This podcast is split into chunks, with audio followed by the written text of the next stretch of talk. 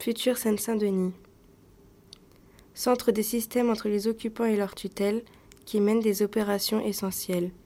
De voies ferrées et lignes de communication qui sont liées au système de liaison. Nord-Est, futur Seine-Saint-Denis, point de passage entre l'Allemagne et Paris, permet d'avoir une faille dans la ratiraille. Travail d'espionnage, mise en place. Les résistants doivent occuper tout l'espace. Pour opérer sur les dispositifs téléphoniques, il faut rester calme pas de panique.